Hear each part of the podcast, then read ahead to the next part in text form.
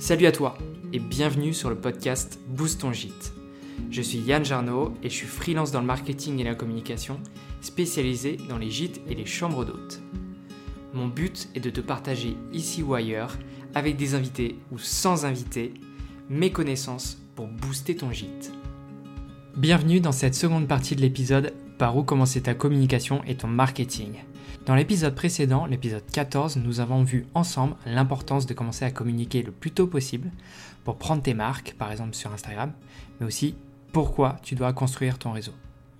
On a continué l'épisode en creusant le sujet de l'identité de marque, comment construire une identité forte et propre à soi. On se retrouve donc aujourd'hui pour dérouler la suite logique des étapes lorsque tu vas te lancer dans ton projet. Maintenant que ton identité est définie, que tu es à l'aise avec le fait de transmettre tes forces, mais aussi tes différences, il va falloir les montrer. Je vais donc te parler de l'identité visuelle. Une identité visuelle, c'est un ensemble d'éléments graphiques qui vont permettre de représenter ta marque pour qu'elle soit reconnaissable.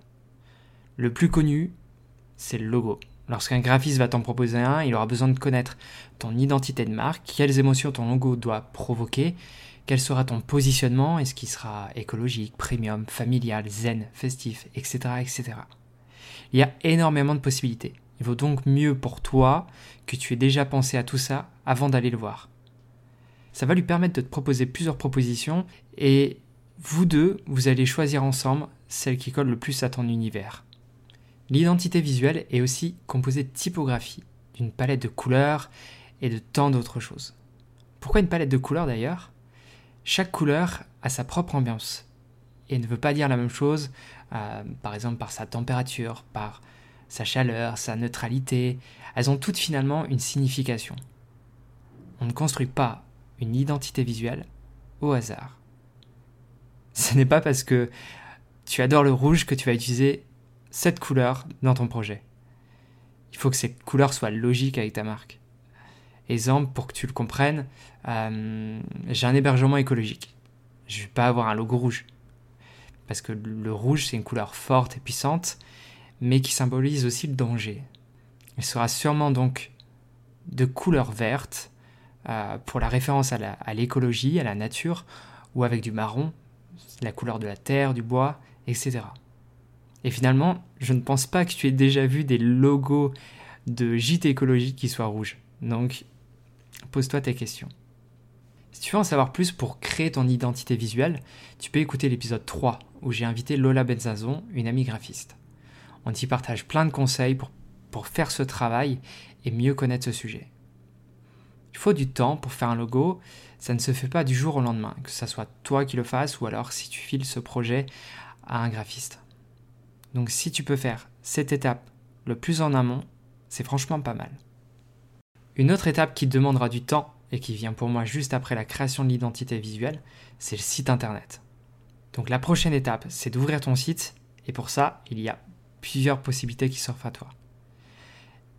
La première, c'est un site gratuit sur des plateformes dont je ne citerai pas le nom pour ne pas avoir de procès aux fesses. La deuxième, c'est généralement des propositions par abonnement. D'ailleurs, tu vas payer 7, 10, 12... 30, 50, il y a vraiment une gamme de prix qui est assez large et il faut vraiment creuser pour voir les services que ça propose et si c'est vraiment la bonne solution pour toi. La troisième solution, c'est un site sur mesure. Là, on parle d'un autre budget et là, tu vas t'adresser soit une agence, soit à un freelance. Chacune des solutions a des avantages et des inconvénients et ça sera le sujet d'un prochain épisode car j'ai beaucoup de choses à te partager sur ce sujet puisque je développe des sites pour mes clients. Donc, je connais le fonctionnement des trois solutions et j'ai des conseils pour t'y retrouver dans les trois cas. Si tu as seulement une chose à savoir, fais toujours attention à être propriétaire d'un maximum de choses, notamment ton nom de domaine. Regarde les prochains épisodes, peut-être que je ferai un épisode court sur ce sujet.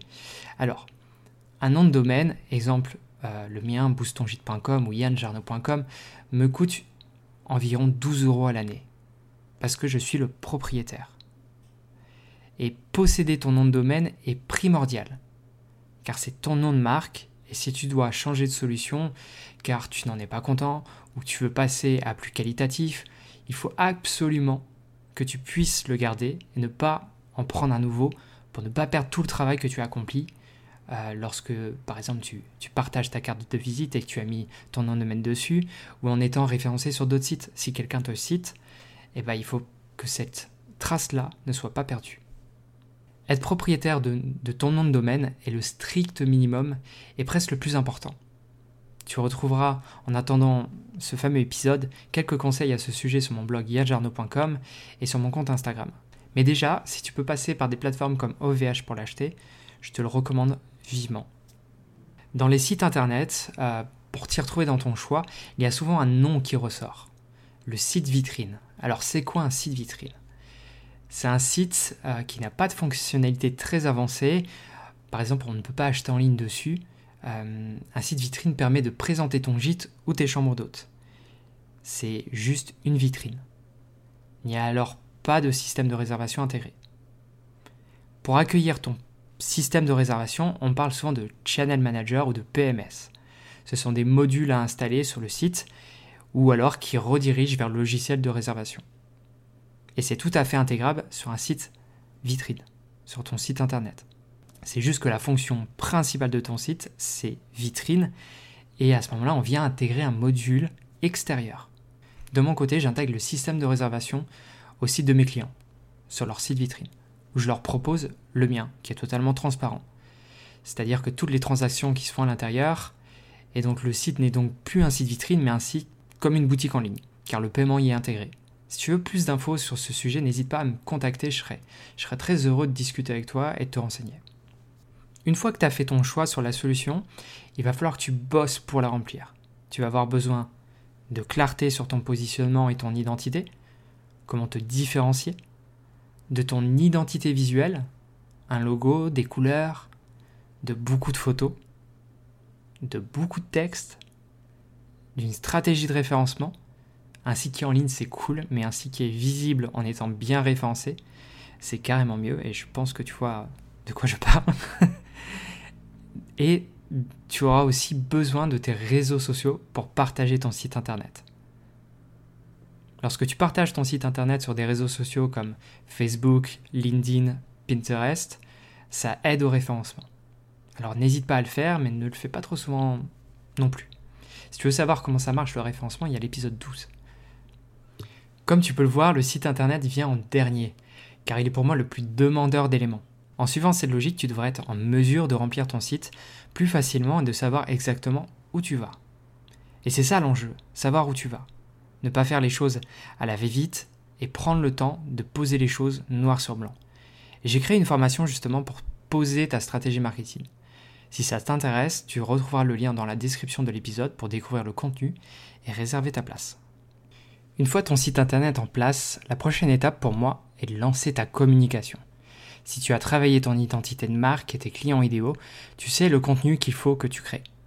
D'ailleurs, tu as l'épisode 1 de la saison 1 à écouter sur ce sujet-là. Et ce contenu, il doit alimenter ton compte Instagram et tes réseaux sociaux, mais également ton site internet. Le but est d'alimenter ta présence en ligne, de toujours continuer à l'améliorer, d'essayer de nouvelles choses qui te semblent logiques pour gagner en notoriété et en référencement. Sois patient ou patiente, car le marketing et la communication ne se préparent pas du jour au lendemain et mettent parfois beaucoup de temps à s'implanter, à vivre et à progresser. N'hésite pas de temps en temps à faire le point sur ta communication, avec l'épisode 10, décidément je t'en dis beaucoup aujourd'hui, pour juger si maintenant tu t'en éloignes, ou alors si tu restes sur les objectifs que tu t'étais fixés. C'est vraiment important de faire ce point. Alors, fais-le régulièrement. Allez, petit récap. Pour commencer ta communication, il faut ouvrir ton compte Instagram pour documenter le plus tôt possible ton aventure et ouvrir ton réseau. On bosse ensuite son identité de marque et notre client idéal. Ensuite, on va voir un graphiste ou une graphiste pour réaliser son identité visuelle. Puis, on ouvre son site internet et on continue de communiquer en analysant les retours pour toujours s'améliorer et surtout rester à jour. Si tu écoutes cet épisode en débutant ton projet, n'aie surtout pas peur. Ces étapes que je te partage sont mon point de vue pro. Je sais bien que ce n'est pas forcément adaptable à tous les budgets, mais justement, peut-être qu'en ayant en tête cette route de la communication, tu pourras trouver les solutions qui sont adaptées à ton projet. Si tu écoutes cet épisode en ayant déjà lancé ton projet et que tu n'as pas communiqué dans le même ordre que mes exemples, eh bien il n'y a aucun problème. On débute souvent par où on peut, et si tu es là où tu en es aujourd'hui, tu ne feras pas demi-tour et c'est ok. Tu peux cependant prendre la décision de changer quelques axes pour améliorer ta façon de communiquer, et je suis sûr que tu peux le faire. Sinon, tu ne serais pas là à écouter cet épisode. Je te remercie pour ton écoute. J'espère que cet épisode en 2 parties t'a aidé et qu'il te permettra d'avancer sur ton chemin. Encore une fois, je suis disponible pour t'aider et te conseiller ou juste échanger si tu le souhaites. Et je te donne rendez-vous le 28 mars pour un nouvel épisode. Si on a de la chance, 3 épisodes ce mois-ci, c'est une première. Allez, je te souhaite une très belle semaine et à très vite pour continuer à booster ton gîte.